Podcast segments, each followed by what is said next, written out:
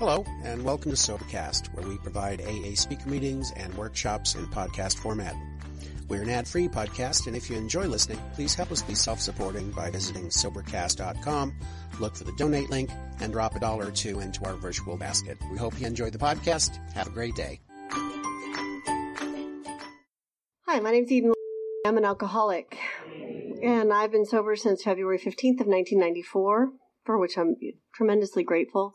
My home group is the Glacier Group in Anchorage, Alaska, and uh, I love my home group, and I'm really super glad to be here tonight. Um, so, and speaking was a surprise, but it, but that's perfect, right? I don't have to think about myself too much that way. Um, so, what I understand my responsibility at a speaker meeting of Alcoholics Anonymous is to share with you what I was like, what happened for me, and what I'm like today and that is uh, what I will do that to the very best of my ability. Um, so, what I was like, I'm a fifth generation alcoholic. My father tells me my father's been sober in the uh, got sober in the rooms of Alcoholics Anonymous 35 years ago. Um, I uh, what I know about me is that I, I was born terrified. And, uh, you know, I just hit the planet uncomfortable. I am not comfortable in my own skin. And the evidence that we have for that is that they put me on phenobarb in my first year of life for night terrors. And, uh, and then I was allergic to phenobarbital, so they took it back away. And that's kind of the story of my life, right? Like I'm afraid, I'm crazy, I need something to take the edge off, and then I'm allergic to the solution. So, um, so, but from the time I was, however many months I was when they took away the phenobarb until I found a drink, it was really, really tough. I, uh, um, my first strategy was to read books and be good. I thought, well, if I just follow the rules and I'm perfect enough, then I'll get to be okay somehow. And, um, so that's what I tried to do. And so I was the kid in uh, at recess who was over there on the other side, you know, like sitting alone at the picnic table with bifocal glasses at the age of seven. They called me dictionary, you know, like I'm completely isolated and disengaged from any other kid in the classroom. I um uh and and I was just miserable and uptight. If you've ever read the book Secret Garden, you know I was like wound up, uptight, just just just I just couldn't take a breath. I couldn't get a breath. And when I was 12 years old, I had an opportunity to go to Mexico on a school trip for a month. And on that trip to Mexico, I took a drink. I don't know what it was. It was something that you could get on the beach in Mexico when you were 12. And, uh, which was just about anything, right? Um, uh, back at that time, at least. I don't know today, but, um, what I know is that I drank to blackout and puking, and um, and I scared everybody around me. I came to the next morning, and uh, you know I was drinking with the sixteen year old guys, and I was like I was this tiny, tiny, tiny little twelve year old girl, and um, and I came to, and they were afraid. They're like, "Are you all right?" And all I could think of is, "When do we go again? I'm ready." You know, I, I took a drink and I took a breath and I knew that I had somehow found a way that I was going to get to be all right. And, and up until that point, I, you know, like there was nothing all right about my life. A, a lot of drama and a lot of, a, a lot of transition and a lot of change. You know, we, I was, my mom was looking for the answer in San Francisco in the 70s. So I went to 15 schools and lived in 18 homes, and everything was changing around me all the time, and nothing was ever really comfortable. And I was uncomfortable to begin with before even any of that started. So I took a drink, and I found a way that I got to be all right, and I and I was unapologetic from that point forward about what I was about. Like I knew, and I was clear, and I wasn't confused, and I didn't really care what your opinion was. It was tough because it was San Francisco. You know, I was 12 and um, so so booze is it was hard for me but i went to school around the corner from haight ashbury. So um, so i smoked a lot of pot which i don't actually like and uh, did a lot of hallucinogens which i like very much. Um, but I, you know, I will, I'll do anything. I will use anything, do anything, and try anything in order to take the edge off. Fundamentally, I'm not comfortable and I'm looking to be comfortable. But, but for me, you know, alcohol is absolutely, you know, I just want to drink. And so really, truly, I, I was like, that became my driving force. It was my, it was my criteria for making decisions. When I was 16 years old, I was offered an opportunity to become a ballerina by somebody. She said, give me three years of your life and I will put you in any ballet company in the world. And I thought, you know, I'm working the kissing booth at the Renaissance Fair this weekend with my boyfriend, the animal, and I'm, you know, that sounds like work. And um, so so I, you know no thank you and when i was 18 my family said you know you have college paid for and it, it, was my parents divorce agreement was that i could go to any college that, that i could get into and i kind of hung on to mostly that that perfection thing so i probably could have got into a school but but like i was clear I knew. I, and I've said, you know, that's a really expensive place to party the way that I intend to party. I just don't feel right about it. So I moved to Homer, Alaska, where the drinking age was 19. The bars were open till 5 in the morning, and there were eight men to every woman. Much more my style, right? Like, like I just was okay with it.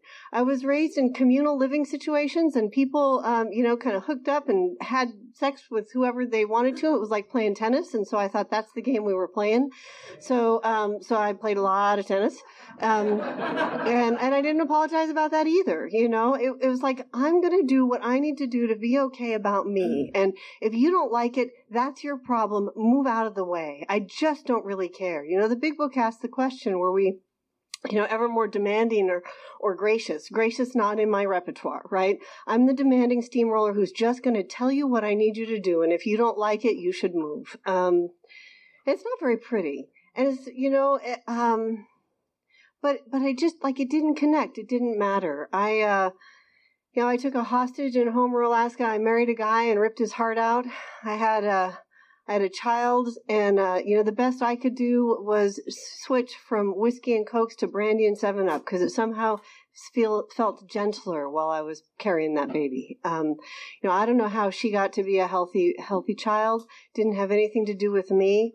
Uh, it, and and again, you know, like it it just didn't matter. I'm just doing what I need to do when I need to do it to get to somehow be okay. And um, you know, until until until what what changed? Well, you know, I had that little girl, and uh, and looking at her, um, like I wanted to figure out how to do something different. I started to want to figure out how to do something different, and um, you know, thank you, thank you for your talk. There's a lot of a lot of similarities in there, and a lot of points along the way. Um, but what happened for me was I started to want to do something different, and I couldn't figure it out.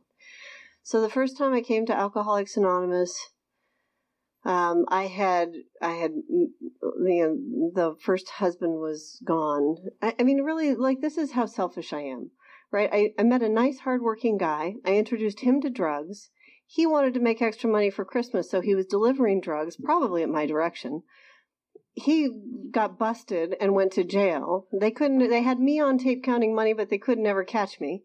So he went to jail and I went to go get a passport so I could go travel Southeast Asia because he was going to be busy and I'd always wanted to do that.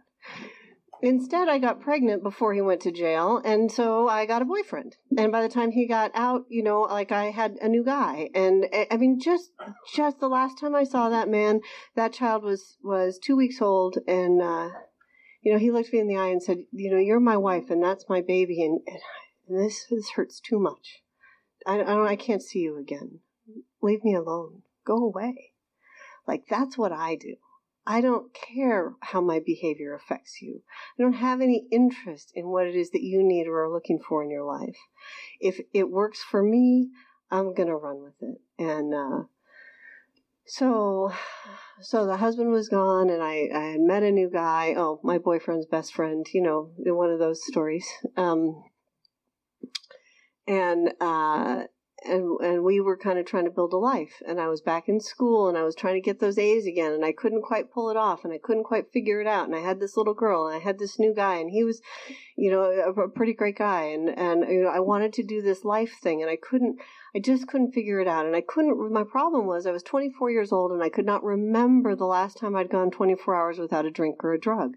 I mean, I don't really get from the time that I was 12, I, I don't know if or when I went 24 hours without a drink or a drug.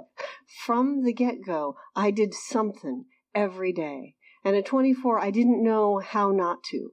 And, and, I, but I was so arrogant. Like I was pretty sure that I knew what I needed. So I was calling around to treatment centers saying, you know, do you, I'm I, like, I'm in school and I'm, I have a family and I have a job. And so I'm looking for something Tuesday and Thursday nights from six to eight. What do you got? Right. And then that's what they said they they laughed and they would ask me a couple questions about my drinking and they would ask me you know what that looked like and they would suggest you know um, residential treatment, which wasn't of interest to me at all. And uh, I remember one woman said, she said, "Well, whatever you do, don't try to stop drinking on your own because you know it could it could be dangerous. It would be dangerous." And I said, "Fine, I'll just keep drinking." And hung up on her. You know, I like if you're not going to do it my way, we're not going to play. So um, finally, someone suggested that I call my family doctor. And, you know, over the years, and in retrospect in my story, I have just become so completely grateful for the work that members of Alcoholics Anonymous do in our cooperations with the professional community. Because that doctor, I think, understood what a doctor could do for an alcoholic of my type. He, um, he said to me, he said, uh, he put me on, gave me like Valium, something for like three to five days, something that I could detox on safely.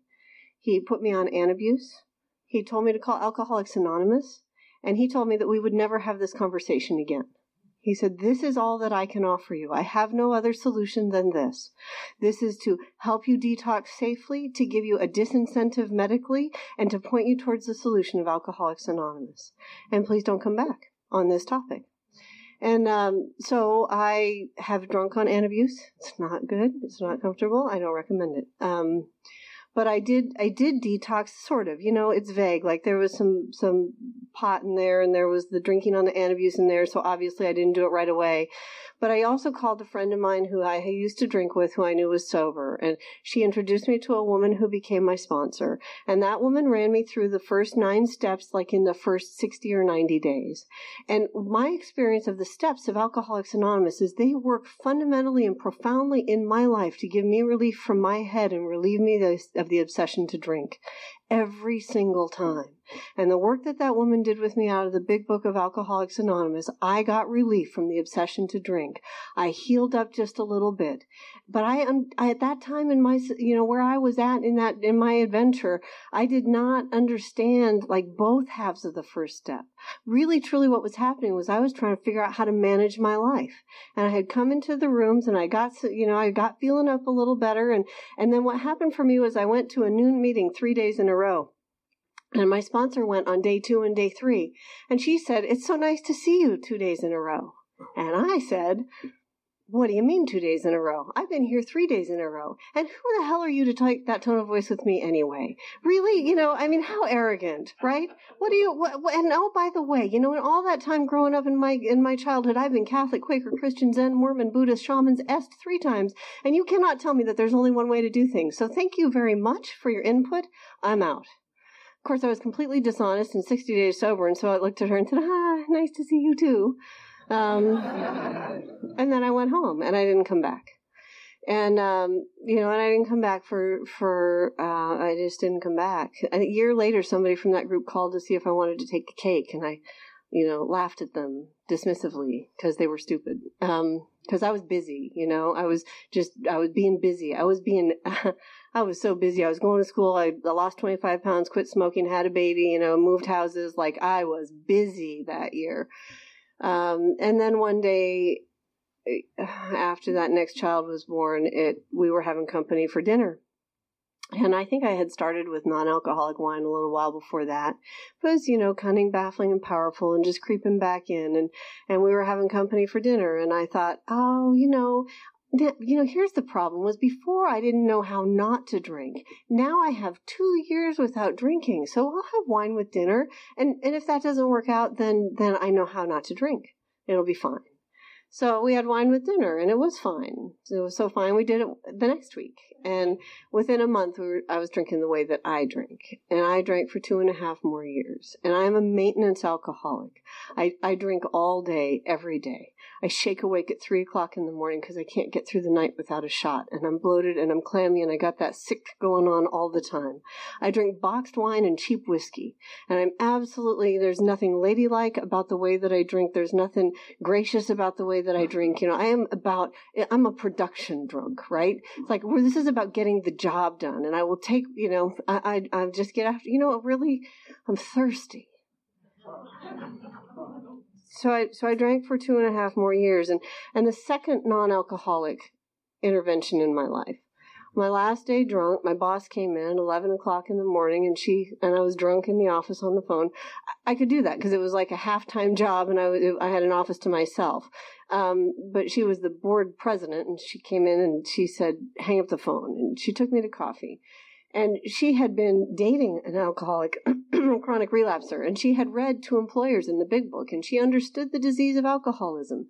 And very much like that doctor, she sat me down and she said, 90 meetings in 90 days or you're fired. And, you know, I was drinking all through that coffee date. I had booze in the car and I had booze in, you know, my purse and I was, you know, getting drunker as we were talking. But, but she was very clear. She also said to me, she said, you know, I understand that this is painful, difficult, and frightening for you. Please understand, it's not for me. And I believed her. She gave me, you know, in, again, in retrospect, what I understand is that she gave me an opportunity at that time in my drinking, I would have told you, you know, that Alcoholics Anonymous didn't work for me, that I had been here before and it wasn't a solution. I was lying to her and telling her I was going to meetings. You know, I was doing all of that managing, juggling, lying, disingenuous, you know, that, all of that insanity of alcoholism. And, but what I understood, what she told me was, if you go to these 90 meetings and get signatures, you can keep this job. She said, go home for three days, dry out, and think about it. And she said, You know, I hope that you stay. I'd like for you to stay. I'd like for you to do this. But if you don't go to those 90 meetings in those 90 days, you won't have this job.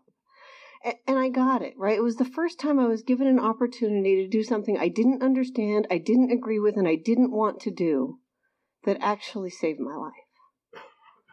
So I didn't stop drinking at that coffee, right? I was still drinking. And I got home and my neighbor and I, we went to a meeting together. So it's Valentine's Day, right? So picture this. Valentine's Day, I'm drunk in a meeting of Alcoholics Anonymous. I lost my nylons in that meeting. I don't know how. I, I shared for a while, right? endlessly. And uh, yeah, it just occurred to me a couple years ago, like that was Valentine's. They might have thought they wanted to talk about relationships or you know, love or something. And here I was, you know, just out there. And, uh, and they asked me to stop sharing and, um, which was completely offensive because don't you know who I am and how much I hurt and how much I, you know, so I was angry and I left. I left my coat behind. I lost my nylon. So I'm wandering around uh, Anchorage, Alaska on a February night, missing half my clothes drunk and violent in public. And, uh, you know, I went into a restaurant, a little sizzler, and I, I, to this day, I can see that little hostess face, just a pretty little 16 year old hostess looking at this mess. And, you know, and I, I, I made her seat me, and then I stormed out of there because they weren't serving me fast enough. Like, I, I just, I don't know if I, you know, uh, uh, so I went from there into some other shop, a gun shop, and uh, they they laughed at me, and I said, "Call me a cab."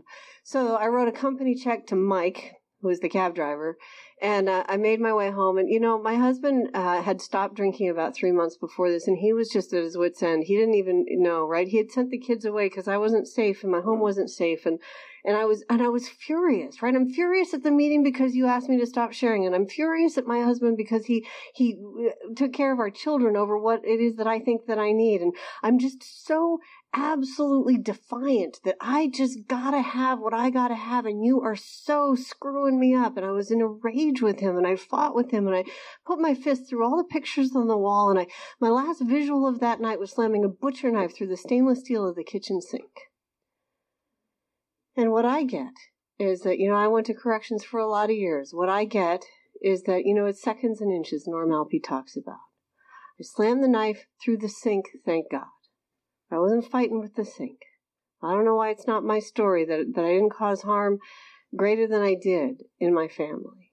But what happened for me was when I came to on my first day of sobriety, I knew.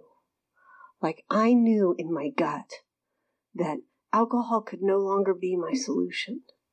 And Rick talked about that line in the big book come to a place where I could no longer imagine a life with alcohol or without it.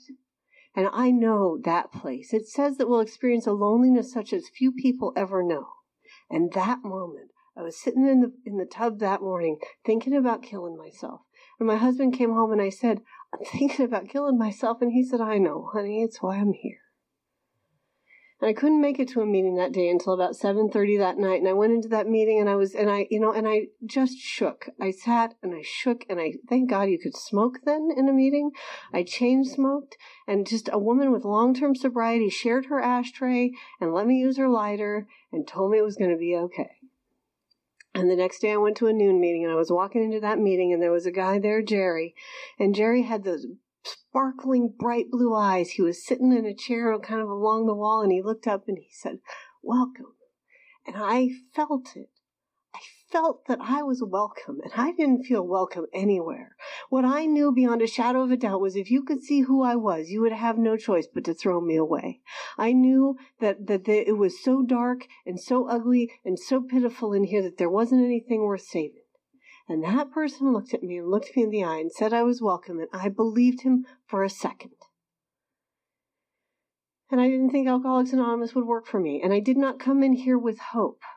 I, I, I really, really didn't. I, I came in here because I thought I could keep that little job. And, um, and I kept coming back. And I, uh, and within three days I had an opinion about how you all were doing it wrong, you know? I knew you were doing it wrong, and uh, and I and I was completely defiant against the concept of God. I absolutely, you know, looking at the steps on the wall. I mean, I mentioned the, all of the different worldviews and religions and philosophies I'd been exposed to, and you know, the irony is that I had come to the conclusion that God was a crutch for people who couldn't figure out how to do their lives, and I didn't want any part of that. As if I had any, I could do my life, right? I, I mean, it was like didn't even make sense and um, but I had an opinion, and and it didn't matter because you know, I love, I love, love, love Bill's writing over and over again. He says, driven by the lash of alcoholism. And for me, that's like a physical visual, right? Like, like I don't want to, and I, and, and or I'm going to die and I'm backed into the corner by alcoholism. And it's, it's like that, that, that, that ripping apart, um, because I, I can't not drink and I can't drink and, and I don't know what I'm going to do. And the only thing that was being offered to me was this next step, this next phone call, this next meeting. And little by little, tiny bit by, by tiny bit, I got to move forward. And you all were gracious with me and you were gentle with me and you were kind. I got a sponsor because she was shared in a meeting that she was pregnant going to college and she didn't know how to do that, but she knew how to stay sober. Well, I had gone to college pregnant, so I thought we could trade information. And you know, ego got me a sponsor. So she didn't, you know, she, I, it was a long time before I knew, she, I understood that I didn't have anything she wanted. Um, but she asked me to pray on my knees. I called her one day, uh, and, uh, for whatever, driven by the lash of alcoholism. Someday when I was completely crazy, crawling out of my skin, and she she talked me through the first couple of steps, and she asked me to pray on my knees, a third step, and and you know my arrogance, my ego was so strong. I, I like I tried, I really tried. I went home, closed the door, lock it, you know, whatever, so nobody could see, and and um and I physically I couldn't get to my knees from here. Like like I my I couldn't bend, I couldn't kneel. And I called her. I said, I can't. I physically, I can't get there from here. That's too far. She said, "Well, do you say the Lord's Prayer at the end of the meeting because when we when we have a meeting, and I wouldn't want you to think that I'm not doing what you do. So of course I'm doing that." And uh, so she asked me if I would just bend my knees a tiny bit during that prayer, and I said, I, "I think I can do that." I still do that today. That's where I started. That was the that was the the the the closest I could come to moving myself physically towards a relationship with a higher power. You know, I, the second step came to believe that a power greater than ourselves could restore us to sanity. I would argue my insanity all day long. I didn't think I was crazy, so the, there's nothing to talk about here. She finally said, "You know, there. If, Eden, I don't know, you know, if there is or there isn't a God, but I'm willing to concede I'm not it." Okay, maybe. All right, fine. I'll concede that for the moment, right? I, I, mean, the third step: three frogs sitting on a log. One decides to jump off. How many frogs are sitting on the log? Three. They made a decision. They didn't do it. Okay, fine, whatever. I'll move on. I mean, that uh, really, that's how I took the steps. And and the great gift for me in Alcoholics Anonymous is the promise of the twelfth step that says, having had a spiritual awakening as the result of these steps. I didn't have to understand God, know God, or agree with the idea of God to do the steps. I got to take action I didn't believe in, didn't understand, didn't agree with, and as a result of that, slowly I began to have a spiritual experience. I um, at five months of sobriety, I did a fifth step, and I shared in a meeting that I had a feeling of tentative hopefulness that maybe, just maybe, this deal could work for me. And I work with a lot of women today, and I see new women come in, and they somehow have the idea that because the, they put down the booze, things should be getting better, and it's just not my experience. My experience is I put down the booze, and it was hell. Those first five months were hard. And at five months of sobriety, I had a tentative hopefulness, maybe a little bit of hope. I um I was crazy in Alcoholics Anonymous for a long time. Um, so I'm a project kind of a girl, right? I like to do stuff, get it done, mark it off the list, move on. So that's what I did with the steps. I, I did the first nine steps. Um, you know, that first year I did have a spiritual experience. I, I kind of was on the beam. Something happened when I hit a year of sobriety. I, I think what, you know, what I came to discover was that somewhere deep in my heart, I had believed that if God and Alcoholics Anonymous could take care of the booze, that I could take care of the rest. Like somehow I thought my life was my job. And I got busy about trying to figure out my life. Let's put this job in order. Let's straighten up those kids. Let's get this financial thing set up. Let's, you know, I'm going to get busy about taking care of my life. And so what that looked like, you know, my sponsor had told me to call her when I needed to. So I would call, um, have a friend who says, uh, uh, points out in the big book, it says, you know, we pause when agitated or doubtful. She said, oh no, I wait till I'm, uh, you know, homicidal or suicidal before I'm going to pause. like that, that's kind of my style. So, so when I need to call my sponsor is when I'm backed into a corner and I'm going to drink. And and so you know, I worked nine steps. I got some freedom. I got busy about my life, and and I would be doing okay for a minute because I got some relief from those steps. And then uh, something would start not going my way, and the tension would start to build up, and things would get serious, and things would get hard. And I'd end up walking into a late night meeting saying, "Don't touch me. Don't talk to me. I'll kill you." And if this is sobriety, I don't want any part of it because this is insane. And and then invariably somebody would say to me, "Well, you know, yeah, you should take medication, which would just it just made me so angry, you know, uh, because I'm in a meeting of Alcoholics Anonymous. If I really want medication, I'll go to the doctor. It would make me mad enough that I would call my sponsor, and then we'd work the steps again, and I'd get some relief, and we'd start it over. And so it was like this roller coaster, right? And I did that for eight years. I so desperately wanted to be in charge of something. I was pretty sure I was supposed to be in charge of something. About eight years of sobriety, I was on the phone with my sponsor, and, and I really, she was starting to actually back out of the room. She was doing more church and less AA, and I wasn't hearing a consistent message when I called her anymore. Like for all those years, even though I didn't call her regular, every time I called her, she took me to the book. Every time I called her, the language was consistent. Every time I called her, I got the same solution, and it worked for me. You know, my disease, my alcoholism looks like a lot of things when it's untreated. It can look like a lot of things. When they when they started talking about oppositional defiance disorder, like I don't know the first thing about it, but I'm sure sure I, that sounds like I got it, right? You know, I mean, I'll, I'll do the wrong thing for me just to oppose you because you think it's your idea for me to do something right, if that makes any sense.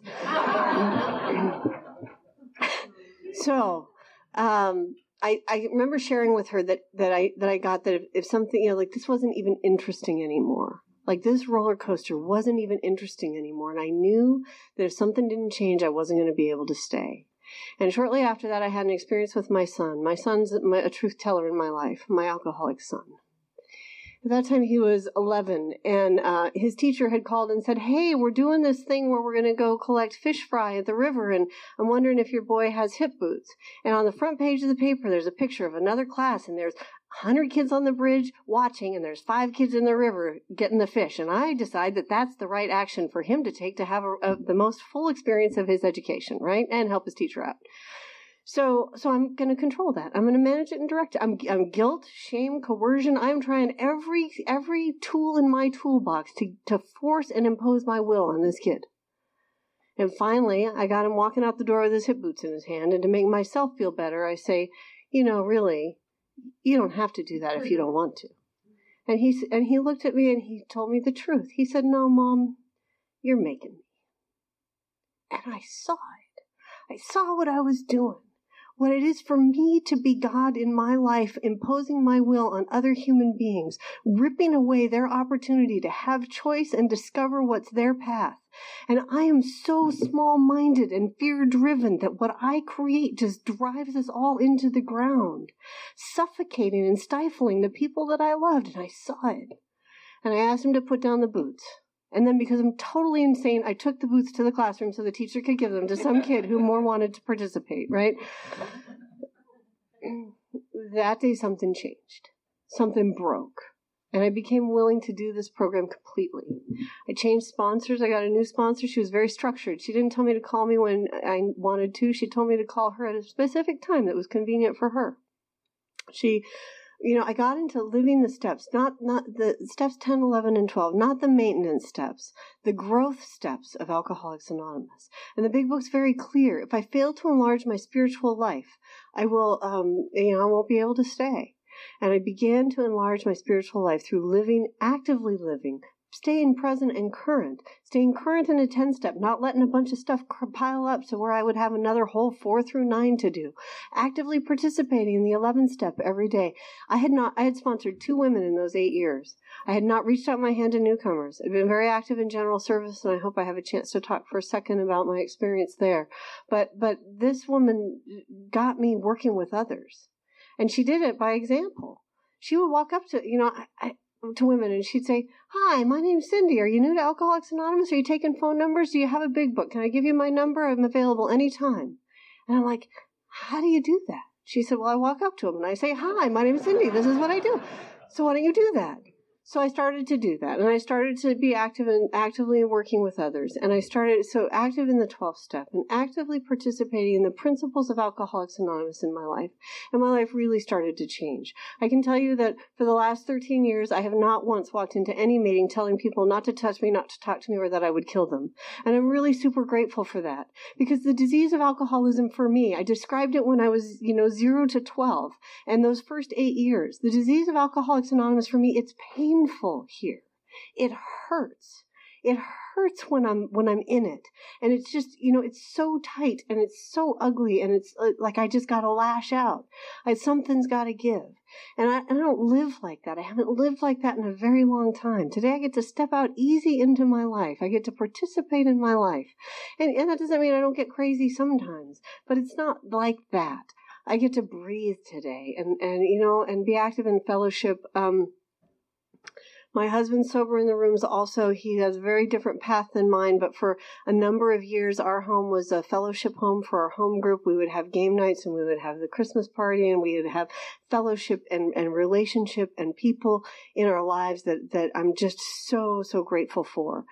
Being active, um, you know, I sponsor just a, a beautiful group of women who teach me so much and reflect so much um, you know, I've been through life. I've lived life. My daughter, um, after she finished college, got in a crazy, insane, untreated Al-Anon relationship and uh, tried to commit suicide. And uh, you know, I got to walk through that in sobriety. And my alcoholic son, you know, completed three treatment centers before he was 17, but um, you know, he he he's out there. He's building his story. I don't I don't know what his journey is going to be. I know that I love him completely, and that Alcoholics Anonymous has allowed me to be in relationship with him, where we can agree to disagree.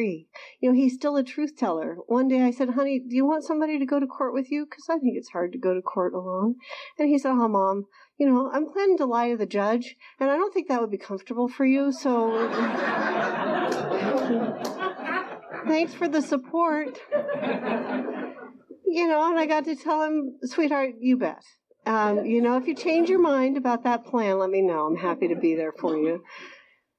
Uh, and in 2011 and 2012, I served my area as delegate to the General Service Conference. I stayed active in general service all through my recovery, and I've so I, have been a part of Alcoholics Anonymous in, in all of its facets, and uh, and I love this fellowship. I love this program. I love that I have a relationship with God today.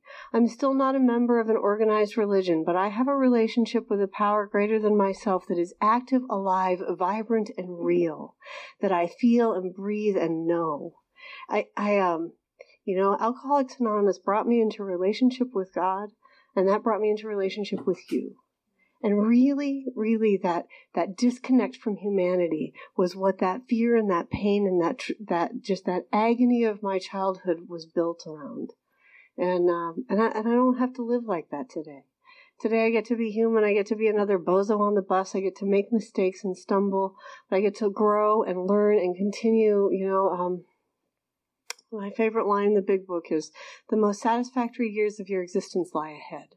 And I believe that for me, that's as true today as it was the day I crawled in here. So thank you for my sobriety.